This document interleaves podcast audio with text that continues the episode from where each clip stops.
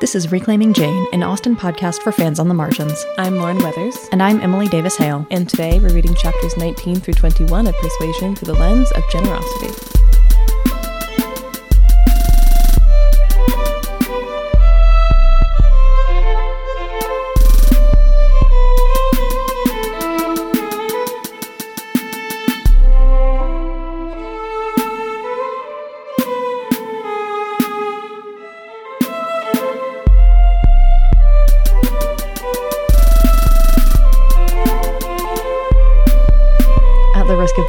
Broken record, generosity was such an excellent theme for this section. We got like both sides of it.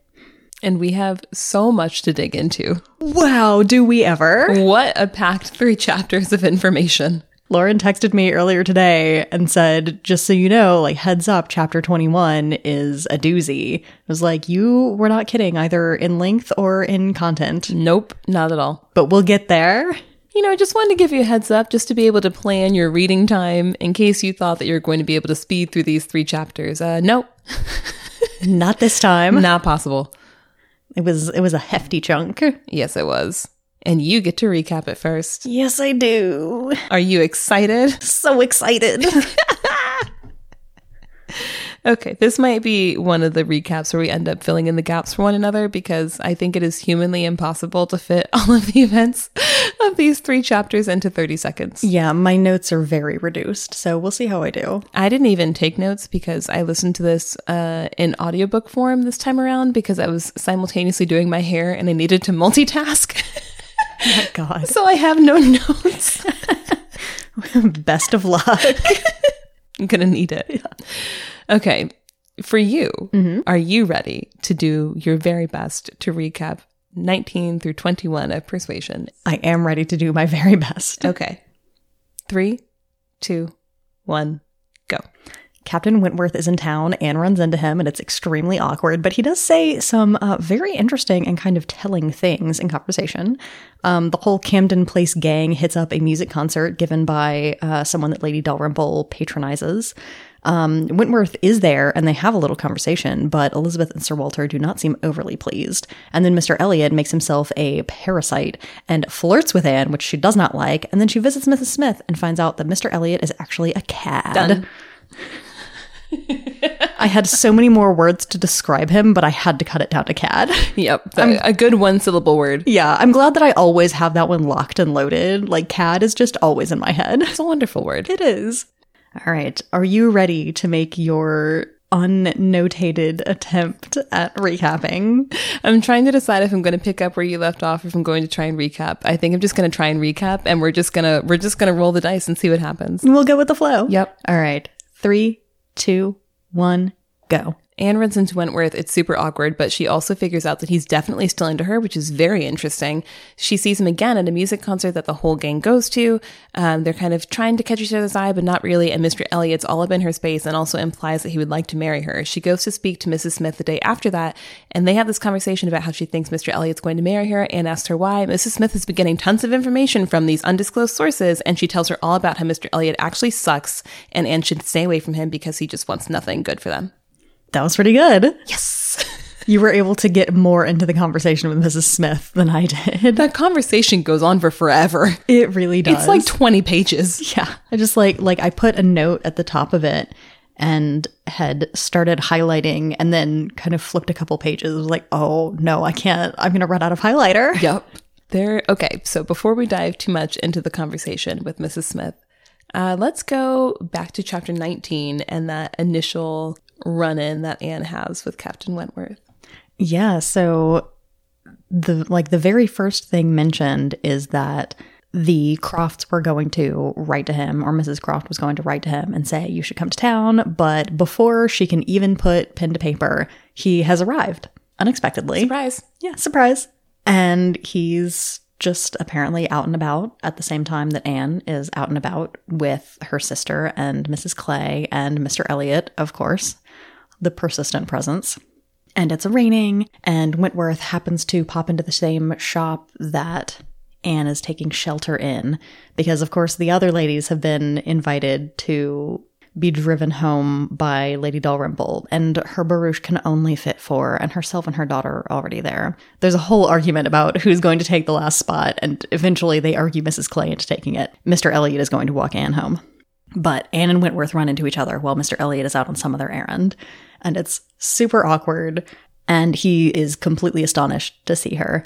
Tries to offer to walk her home, tries to offer her his umbrella, which is very gallant of him. but like Elizabeth sees him and doesn't acknowledge him. And Anne is just, she just has this feeling of dread. Like, this isn't, it's not going to be good. And she, at this point, has acknowledged to herself that, like, she's still in love with him. And she also does pick up on the fact that Wentworth seems quite flustered, maybe more than he should be, given the fact that this is not their first time becoming reacquainted. It's just a surprise. And she does allow for the fact that she was able to be a bit calmer in her demeanor when they actually come face to face because she had the advantage of seeing him through the window first. So she already knew that he was going to be coming into the building. He did not know that she was going to be within the building. So he's obviously more flustered than she is, but it's like a suspicious amount of like nervous energy for him to be completely indifferent to her, which she does start to pick up on, but it's kind of colored by the fact that um, Mr. Elliot is swooping in to say that he has quite good care of the lady in mind and he will be able to walk Anne home without any any issue.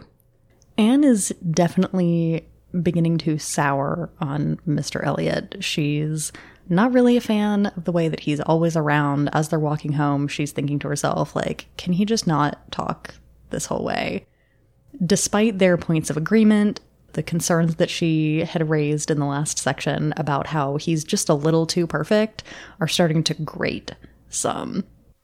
What also cracked me up was because Anne has had some time to collect herself before Wentworth comes in, she's calmer when he gets there. However, that does not account for her inner monologue before he got there, because she sees him through the window.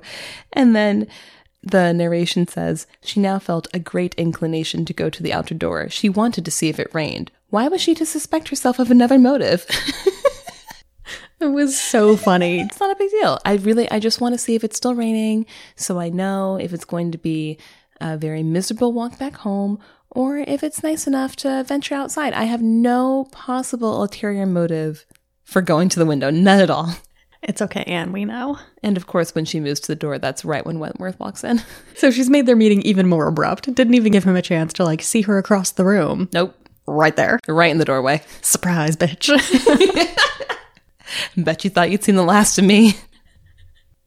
now that Anne knows he's in town, though, she's living in this kind of perpetual anxiety about when is she going to see him? Where is she going to see him? Who is she going to be with? Who is he going to be with? Who is he going to be with? And it does finally happen. They pass on opposite sides of the street one day while she's with Lady Russell. And immediately she's like, Lady Russell's going to see him. What is her reaction going to be? And she's trying so hard to both track where Wentworth is and keep track of what Lady Russell is doing and thinking. And Lady Russell just doesn't notice, doesn't notice, doesn't notice, and then they're they're drawing so close to one another and Lady Russell's head turns and her attention is focused for so long. And Anna's like just in absolute despair because Lady Russell is just looking silently and Anne can't tell what her reaction is and doesn't want to look over and draw more attention to herself.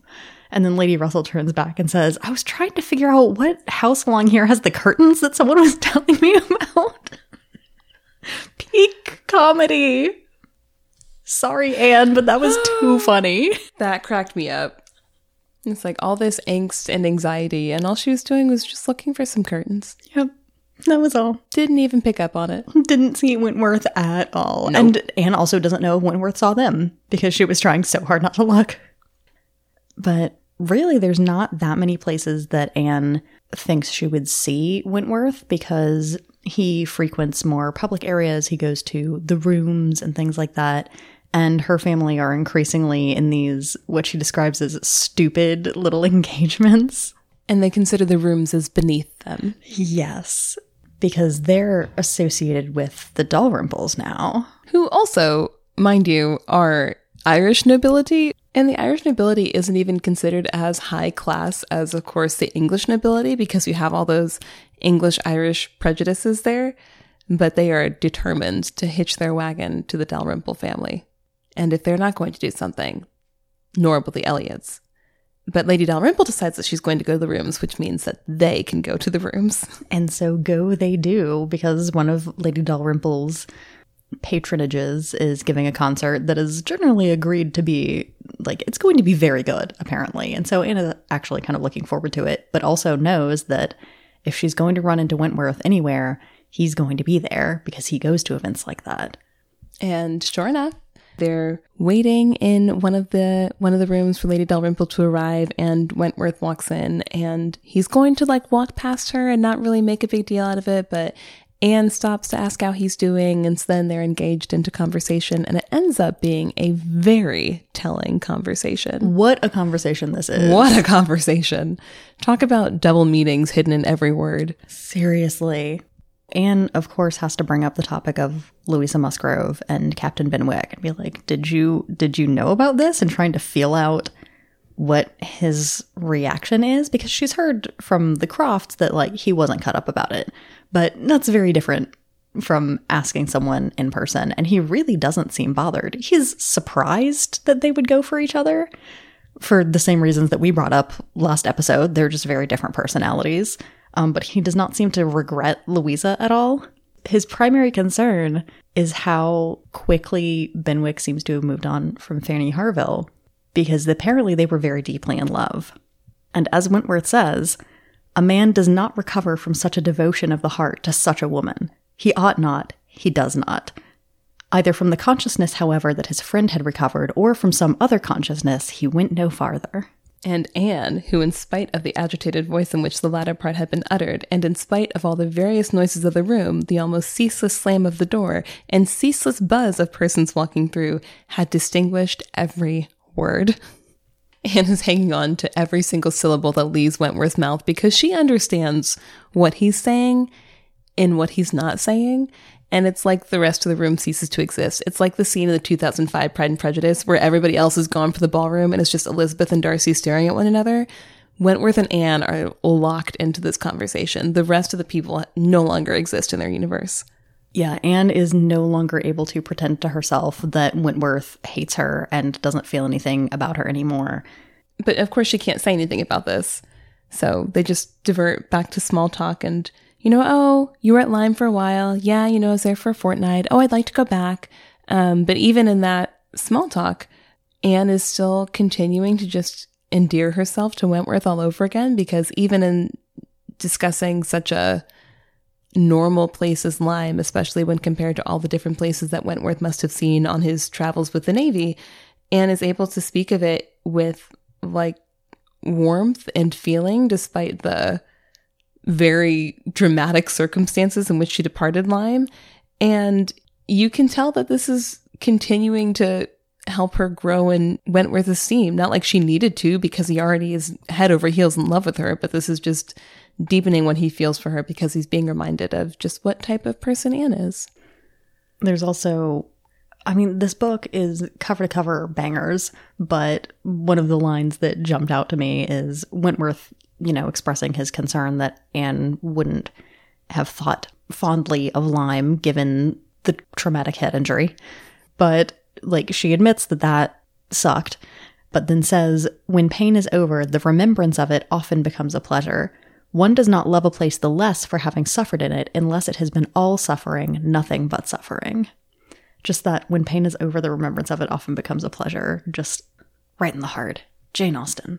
What a line. Queen.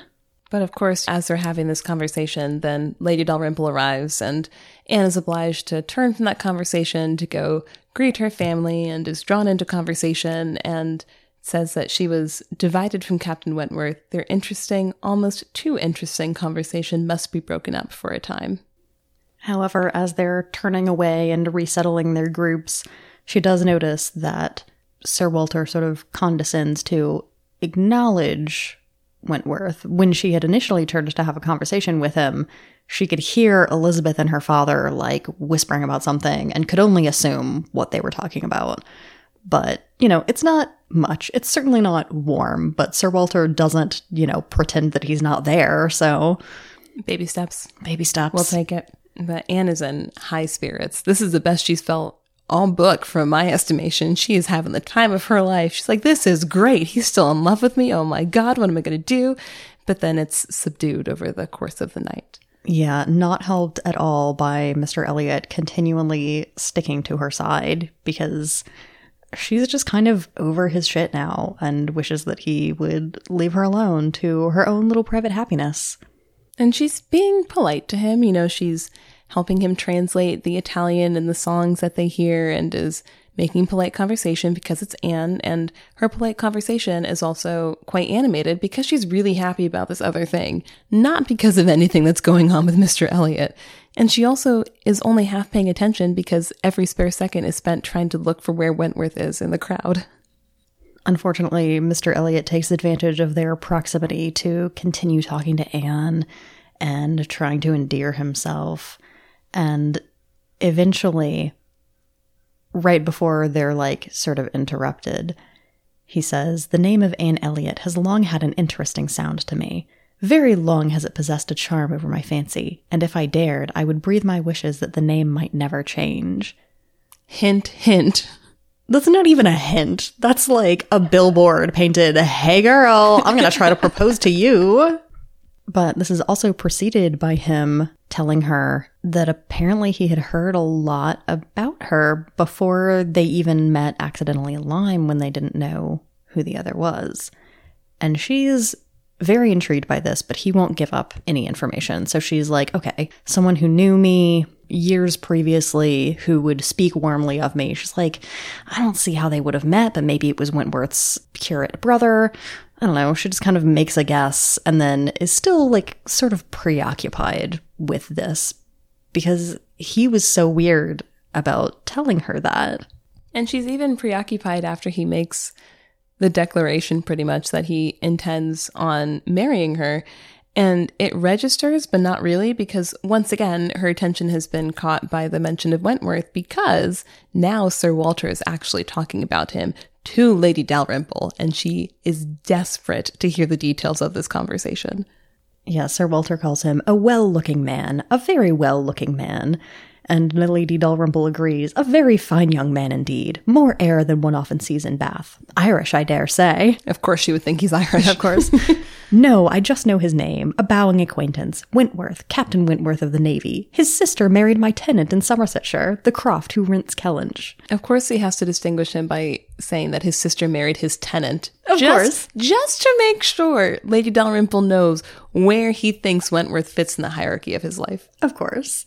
But still, this is a positive and even flattering word toward Wentworth. And so that, you know, ignites a little flutter of hope in Anne's heart. Too. And we know Sir Walter places a high importance in how you look. Oh, yes. A well looking young man indeed. That's just about the most important thing you can have going for you, in his opinion. Pretty much, yeah. Anne is still trying to catch Wentworth's eye. And it's really not, they keep missing each other. Uh, it seems like as soon as Anne turns and finds him, his eyes are turning away from her. It's that awkward, like, as soon as you realize the other person is turning towards you, you turn away really quickly so that they don't realize that you've also been staring at them. The most subtle thing to do. Oh, 100%. They do eventually, like, Anne manages to scoot herself all the way to the end of the bench so that she's easily accessible for conversation. And he sort of passes on his way out, apparently, even though the show is not completely over. And Anne sort of asks, like, why he's going. And he says, There is nothing worth me staying for, and just like beats it. He's out. And it occurs to Anne immediately, to her credit, that Wentworth has probably been watching her interact pleasantly with Mr. Elliot all evening, and he's jealous. So, you know, 10 out of 10 to Anne on her insight for this. You know, she was falling down a little bit earlier in the book, but now like sh- I think she's she's got it locked. Her instincts and her perception in this chapter have been on point. Absolutely. No second guessing this time. She's she's nailed it. He's still in love with her and he's jealous. And we are still only through two chapters, y'all. We haven't even made it to chapter 21. We're just beginning. Chapter 21 is so much. It's, It's so a doozy. much. it is a doozy. So Anne was originally supposed to meet with Mrs. Smith the night that they all went to the concert. And she very last minute changed those plans so that she could go and promised to call on her the next morning. And Mrs. Smith is like, Oh, please do. You know, something tells me that after this night, you know, you won't be calling on me quite so often anymore. And Anne kind of gives her a look like, Girl, okay. And keeps it pushing. Like, I don't know what you're talking about, but I'll see you tomorrow. And so she goes to call on Mrs. Smith the next day, as promised. And Mrs. Smith has many questions about the concert and who was there because she knows, you know, the names of pretty much everyone of consequence in Bath. And she keeps asking if so and so was there and if so and so was there. And Anna's like, I really can't tell you. I don't know. I think they were there. I must have just been distracted. I think my attention was elsewhere. And Mrs. Smith takes this as a preoccupation with Mr. Elliot. And so she starts asking some very pointed questions about him and insinuating that Anne is basically engaged or expects very soon to be proposed to, and even takes Anne's rejection as like, you know, that little coyness of like, oh, you know, how we women are, we'll say no just to be polite.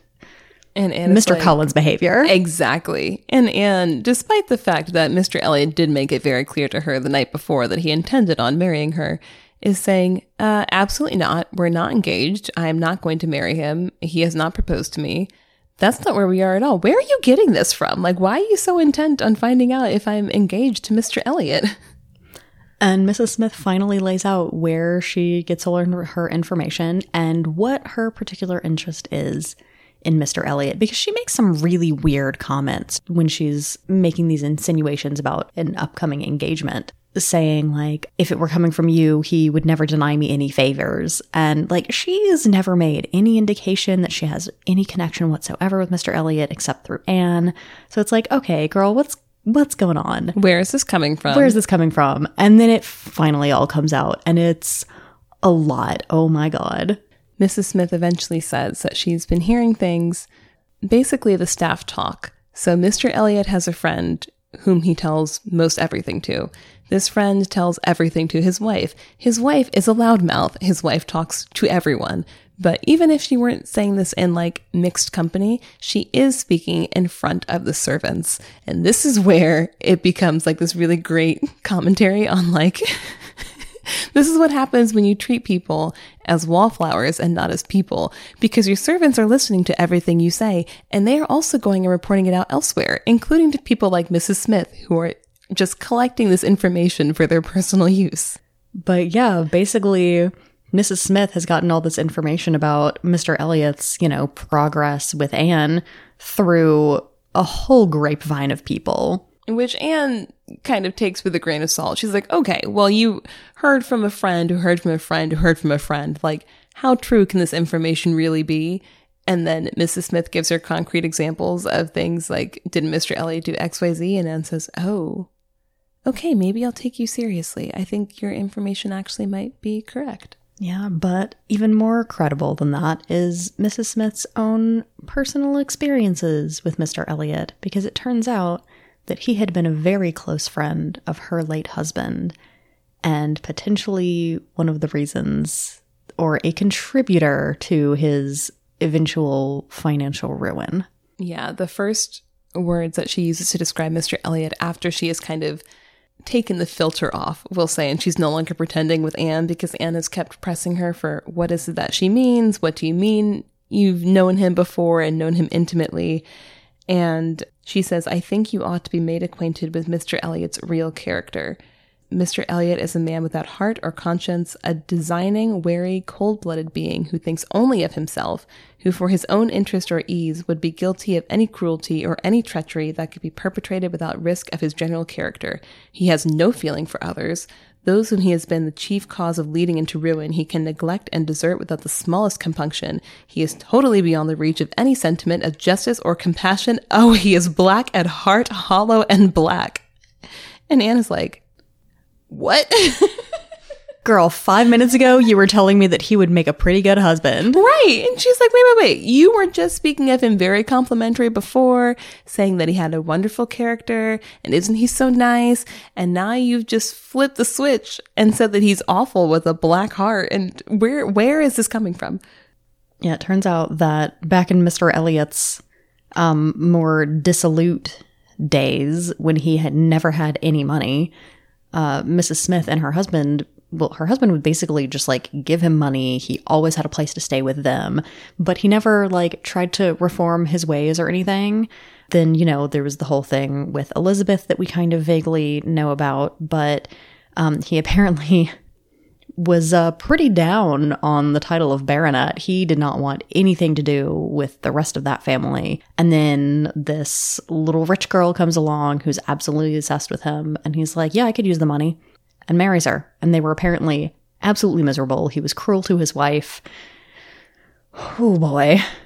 Mrs. Smith apparently had had multiple conversations with him about the pros and cons of this relationship before they even made it down the aisle. And of course, he decided that he was going to marry for money. And even Mrs. Smith says, you know, he's not the first man to ever marry for money on this earth, but the ways in which he went about this especially she takes offense to the fact that his wife, you know, did not come from the right type of family, but it just was a poor choice all around, except for the fact that now he has money and more money than the Smiths do, and continues to encourage her husband to spend well beyond his means.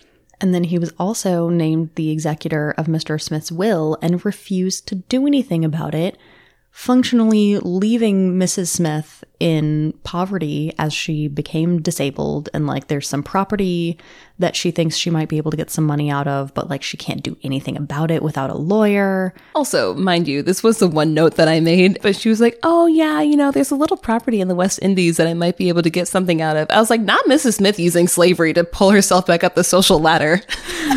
Evidently. it's like, "Edit, you don't fool me." I know what a little property in the West Indies is, Miss Ma'am. You don't just have a cute little house. Mm-hmm. You're not renting it out as an Airbnb. Right, exactly. but it also turns out that Mrs. Smith was the one who Mr. Elliot had been speaking to, who had been praising Anne so highly all those years before, which Anne figures out and says, like, wait a second, did you sometimes speak of me to Mr. Elliot, and uh, Mrs. Smith says, To be sure I did, very often. I used to boast of my own Anne Elliot and vouch for you being a very different creature from. And then she stops herself, like, Oh, let me not insult people. But Elizabeth. Exactly. But she was the one who had been, you know, speaking super highly of Anne's character before, who Mr. Elliot had referenced the previous night at the concert. But man, that rift between the families is apparently much deeper on Mr. Elliot's side than we realized because Mrs. Smith pulled out an old letter that he had written to her husband that just didn't get destroyed in the intervening years. Ooh. The the whole letter is just like absolute irritation with Sir Walter and Elizabeth and being like, Dear God, rid me of these people. And the final paragraph is I wish I had any name but Elliot. I am sick of it. The name of Walter I can drop, thank God, and I desire you will never insult me with my second W again, meaning for the rest of my life to be only yours truly, William Elliot. But his tune evidently has changed, and he's now all about being a baronet. Mm-hmm. Which brings some interesting depth to his opinion of Mrs. Clay. And it turns out, because Anne is still trying to figure out why he ended up in Bath in the first place, because she's listening to Mrs. Smith and she's saying, okay, you know, these pieces are falling into place. I'm believing what you're saying, but that doesn't account for why he suddenly has tried to reingratiate himself with my family because it can't just have been for me because by the time I got here, he had already become reacquainted with my father and my sister. So there, there had to have been another reason. And Mrs. Smith says, well, he did kind of change his mind about wanting to inherit that land um, because your boy needs some money. Mm-hmm. and so he. The prestige won't hurt. Exactly. The prestige won't hurt. If anything, he's driven by enriching himself. And he heard through the grapevine that there was someone who may have had a design on your father. And if your father remarries and if he has a child and an heir, then that means that Mr. Elliot is out of an inheritance of Kellynch Hall and he can't have that. So he came to Bath to kind of suss out the situation, see what was going on, and take it upon himself to make sure that Mrs. Clay and Sir Walter do not get married, which does account for the weird feeling Anne had in the back of her mind when they were discussing their mutual disapproval of Mrs. Clay, but she did not really like the language that Mr. Elliot was using to describe the whole situation. Her intuition was right, she just couldn't figure out why. In one chapter, he's gone from mildly undesirable love interest to absolute villain. Yep. The hidden villain of the whole story. Yeah, I love when we have one of those. It's always so good. Mm-hmm. But as Mrs. Smith says, his designs became twofold because he saw Anne at Lyme, didn't realize who she was, but then when he realized that the pretty woman who he'd seen in Lyme was the Anne Elliot who he'd heard so much about, he started to form a different plan. Something that would be very agreeable to everyone, something that maybe would help him truly secure that inheritance. He can get a good, steady, convenient wife who is also directly connected with the legacy of Kellynch, even if she couldn't inherit it herself. Well liked, well respected. Two birds, one stone. If he can prevent Sir Walter from marrying Mrs. Clay and get Anne on his arm at the same time, perfect. That's a win win. All coming up, Elliot. Conniving bastard. Yep. I think that basically wraps up our description. I think, yeah, I think so. The last thing is that um, Anne has determined that Lady Russell should no longer be deceived. And one of the concluding things that Anne and Mrs. Smith talk about is that Anne has full liberty to tell all of this to Lady Russell. So we close the chapter with Anne on her way to spill the tea because Lady Russell needs to know everything that she just learned. And I mean, hopefully Lady Russell can have some sway because we know that Sir Walter respects her opinion very highly. Mm-hmm. Thank God. He has to listen to somebody other than Elizabeth because, good lord. And those are our three chapters. Yeah. So that brings us around to all of the shades of generosity and lack thereof in these chapters. One of my very first thoughts before we got into everything was that, especially in comparison to the rest of her family, Anne seems to have gotten all of the generosity of spirit that her mother seems to have had. She's kind and she's patient and she's willing to give almost everyone the benefit of the doubt to a certain extent. It's clearly tested when she gets all this information about Mr. Elliot and she she does she has a reasonable line.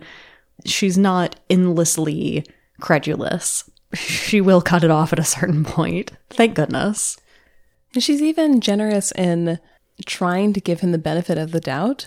And I think some of that is just general astonishment at what Mrs. Smith is saying to her. So some of it is like a no, this can't be true. But she's also trying to create allowances for the behavior of all the people who Mrs. Smith mentions throughout the course of her story.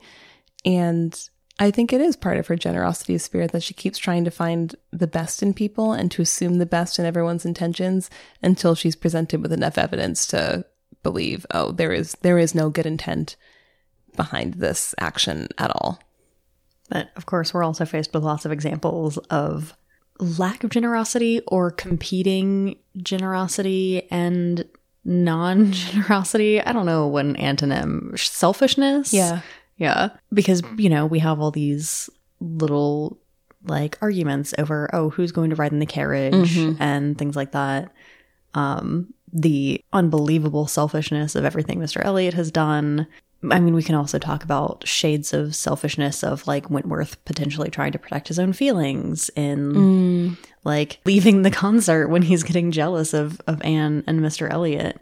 Is that selfish? I, okay, maybe it's both because I think it's selfishness, but then maybe also selfish in his short response to Anne, because that is venting his feelings a little bit, but generosity in let me not stay here looking like a dark cloud.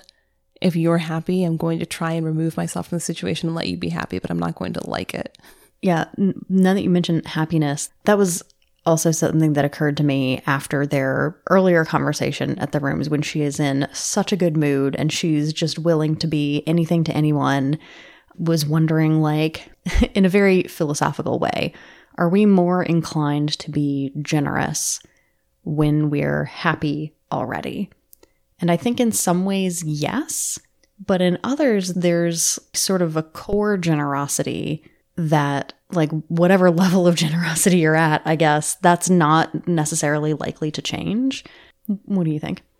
Yes, I think both things are true. I think maybe each person has like a baseline level of generosity that they're going to default to, but then you can improve upon that baseline when you're in a really good mood. Because I do think that it's more likely that we are more generous when we're already in a good mood. It's the same thing of like, um, you know, like that very classic manipulation tactic you learn when you're a kid. Ask mom for something when she's gonna, in a good mood because then she'll say yes. You know what I mean? Like right. you're you're more generous when you're happy because you're like, sure, everything's coming up roses. Why not have this thing? And then when you're in a terrible mood, you're more likely to cling on to the things that you already have and you're maybe less likely to be generous. Not that it's completely removed because sometimes like you're in a terrible mood and being generous like lifts your mood a little bit. And so you decide to do something nice. Yeah, it's definitely not black and white. Yeah, but I do think that you're more likely to be generous when you're already happy and in good spirits because everything's coming up roses. So why not? Yeah, that was just a little side thought mm-hmm. that I had. Yeah, I would agree with that. Do we also read gallantry as generosity? I think that has to be judged on the underlying motivation of the gallantry because, like, Wentworth's gallantry reads as generous, Mr. Elliot's reads as very self serving. Mm-hmm. Like, I'm thinking of the competing offers to walk Anne home in chapter 19, and Wentworth's offer of the umbrella is actually like generous and gallant, in which he doesn't really care where he was supposed to be going before. He will walk in the opposite direction five miles, holding the umbrella over Anne's head if it means that she gets home and is safe. Whereas Mr. Elliot's the exact same action of like walking Anne home with an umbrella is more self serving and less generous. Still gallant, but not quite the same. Mm-hmm. Okay. At the risk of this becoming a two hour long episode, Shall we move to historical topics? Let's go ahead and do that. So, it's not really related to generosity. This was this was kind of a tricky section for finding historical topics because we kind of like glossed past so many contextual things that I I kind of felt like that Emma episode where I talked about strawberries. Just like I am trying to cling onto anything that I can talk about. Yep. So, I was struck by Anne's knowledge of Italian. Ooh, goody. Okay. Yeah. And the structures and practices that led to her knowing enough Italian to be translating it from a program at a concert. According to her, not well, but I don't know any Italian, so. the fact that you can do it at all is a measure of skill. Right. You might not be conversationally fluent, but so we know that Anne went to a private boarding school. This is where she met Mrs. Smith. That's where she was after she lost her mother. Um, these institutions were usually run by unmarried or widowed women who obviously had no formal training or qualifications to teach, but there might be specialist tutors or these masters who could cover certain subjects that were beyond the ken of genteel ladies the basic subjects that seem to be taught according to certain like period advertisements for these schools English grammar and writing, geography, arithmetic, history, and then for the more polished vein, you get into things like foreign languages, which seem to be mostly French and Italian, dancing, drawing, music. There was one that advertised it teaches mythology, which, okay, sure, I guess if you're a Georgian aristocrat, why not have a good knowledge of mythology? Just, you know, Zeus can be very entertaining. He really can. Uh, modern languages joined school curriculum in the 18th century, really. Previous to that, language learning was, at least in school, focused on ancient languages Latin, Greek, stuff like that. If you learned modern languages, it was just kind of informally through interaction. I, I'm am certain that there were exceptions to that. You know, royalty gets tutors, whatever. Leave me alone. but in these early introductions to school curriculum, modern languages were mostly studied in pretty much the same like grammar translation method as ancient languages like Latin. You just memorized grammatical rules, you did translation exercises. There wasn't a lot of oral work because, you know, you're not really out here being conversational in Latin. There's no reason to because no one speaks it natively anymore. Um, don't take that as an invitation to do experiments with your children. That's unethical. During the 18th century, though, there were advocates, scholars like Johann Gottfried von Herder, who came up with different approaches, more similar to the kinds of things that we use in language classrooms today. It included conversation with native speakers and having conversational fluency as a more prominent goal. During this period, towards the end of the 18th century, a typical textbook might consist of like a grammar section. There would be bilingual dialogues uh, so, like, you'd have it in the target language on one side and the teaching language on the other, so that you could have those points of comparison. There would be translation passages, definitely. And then, depending on what the textbook was, where it was being taught, like what its purpose was, there might also be like some model letters or vocabulary lists or even like idioms and stuff. But for young ladies, the goal wasn't necessarily like practical proficiency it was more like another tally in that ledger of accomplishments. So they certainly were not working it hard on this kind of like immersion concept. You mean they weren't studying abroad in Italy? They were not studying abroad in Italy. But speaking of Italy, the language choices of focus fluctuated over time according to whatever certain interests were, like politically, commercially, culturally. Um, and it kind of makes sense that neoclassical England would have ended up in Italian being an option for young Anne at her private boarding school. I love that journey. Thank you. I'm so glad you enjoyed it because I was like having to pull myself back from reading academic articles. I did not major in linguistics, but I remain a language nerd, so I was very entertained. Everyone should be a language nerd. It's amazing. So yeah, that's that's my little language tangent. Thank you. I have nothing to do with languages for my pop culture connection. What does your pop culture collection have to do? So I also avoided the theme of generosity because I've been trying to connect my pop culture connections to the theme, and it's been really stifling my creativity. And so I decided that we weren't going to do that this time. Set yourself free. Although I just off the top of my head thought of a pop culture connection with generosity, but Oh, what is it? uh the like massive like high profile public giveaways of like we're gonna we're putting a million dollars towards sending people to college Yeah. and then it's all like publicized Yep.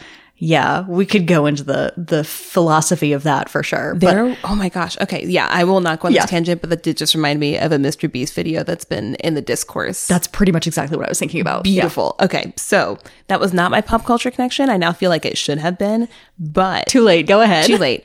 I have had Taylor Swift on the brain lately. Um, both because she has been in the news for her association with Matty Healy at the 1975, but also because I'm going to the Eras tour. And so I'm very excited.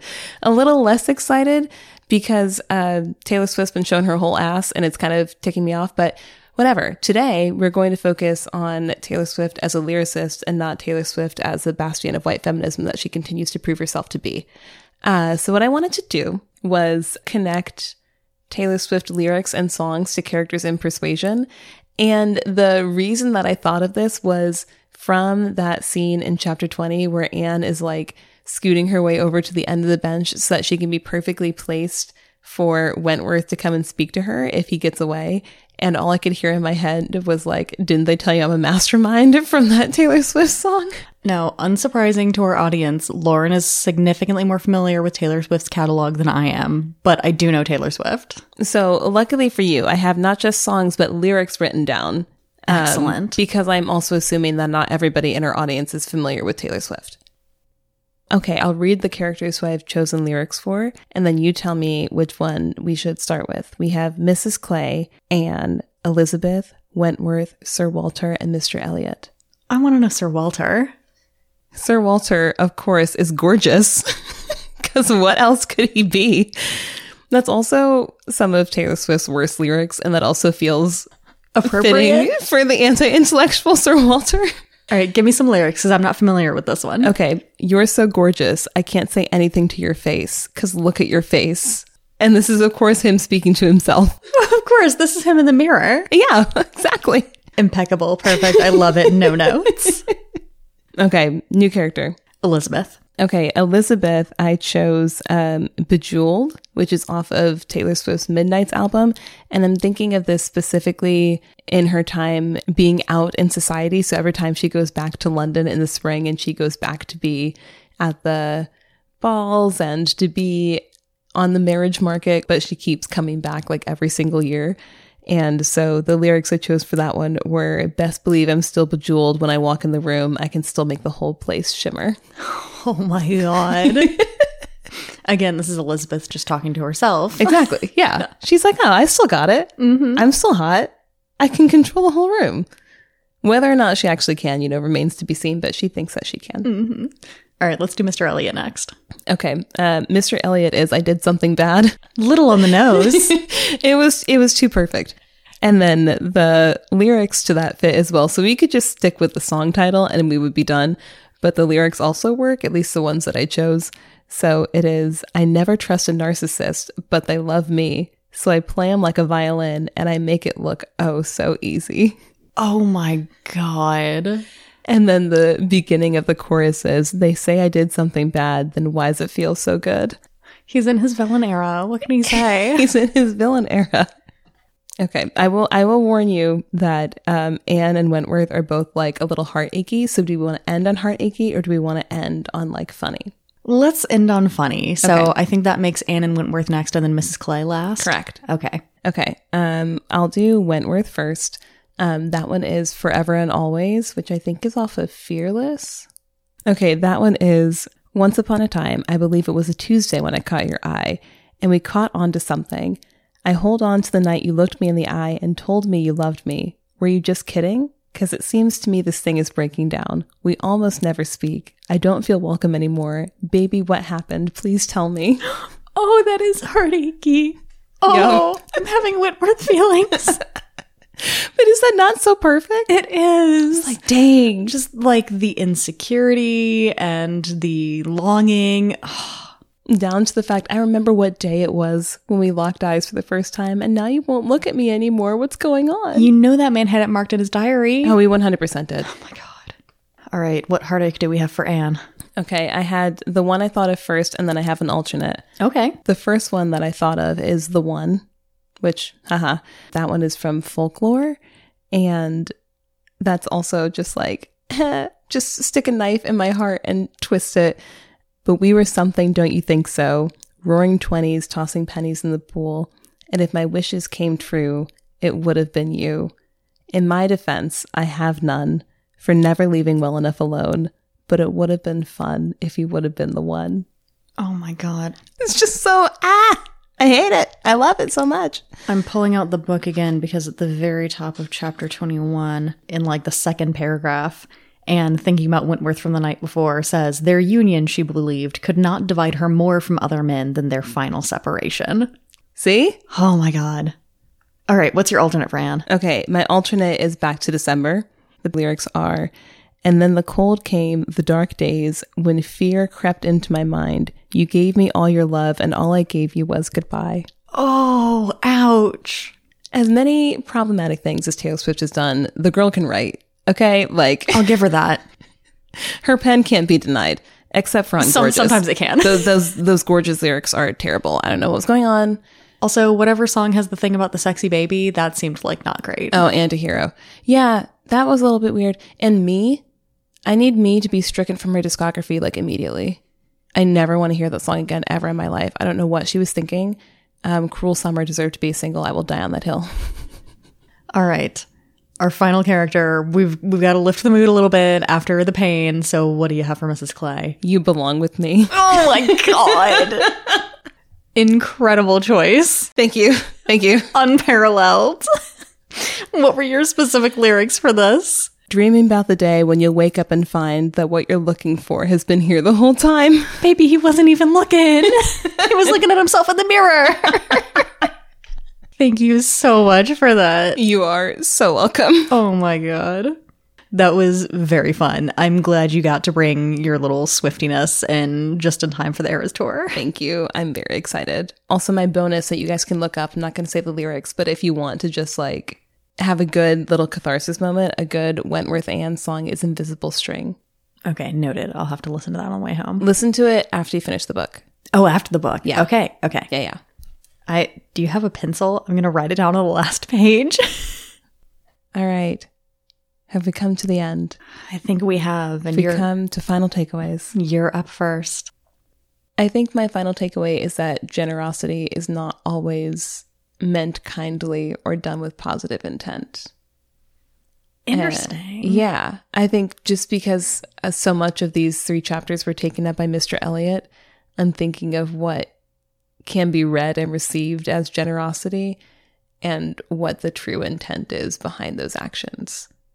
Yeah, I think I think that's my takeaway. Not everything is as it seems.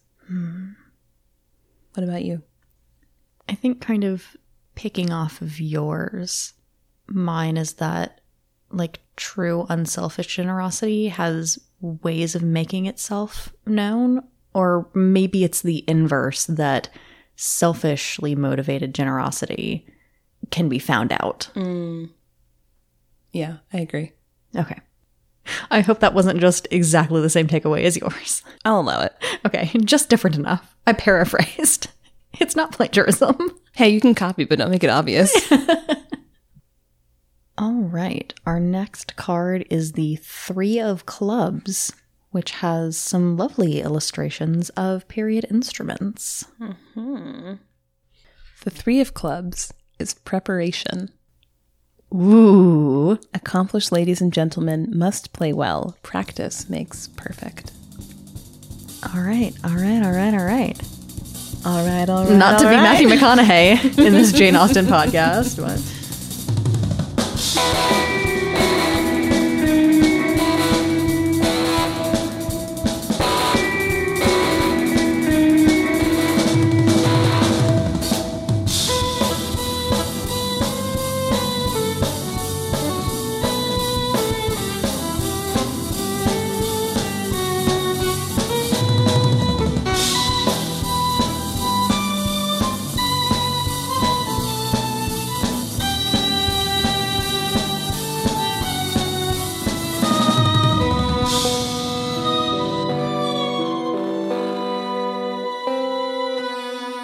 You for joining us in this episode of Reclaiming Jane. Next time, we'll be reading the final chapters of Persuasion with a focus on preparation. To read our show notes and a transcript of this episode, check out our website, reclaimingjanepod.com, where you can also find the full back catalog and links to our social media. If you'd like to support us and gain access to exclusive content, and you can join our Patreon at Reclaiming Jane Pod. Reclaiming Jane is produced and co hosted by Lauren Weathers and Emily Davis Hale. Our music is by Latasha Bundy, and our show art is by Emily Davis Hale. We'll see you next time, nerds.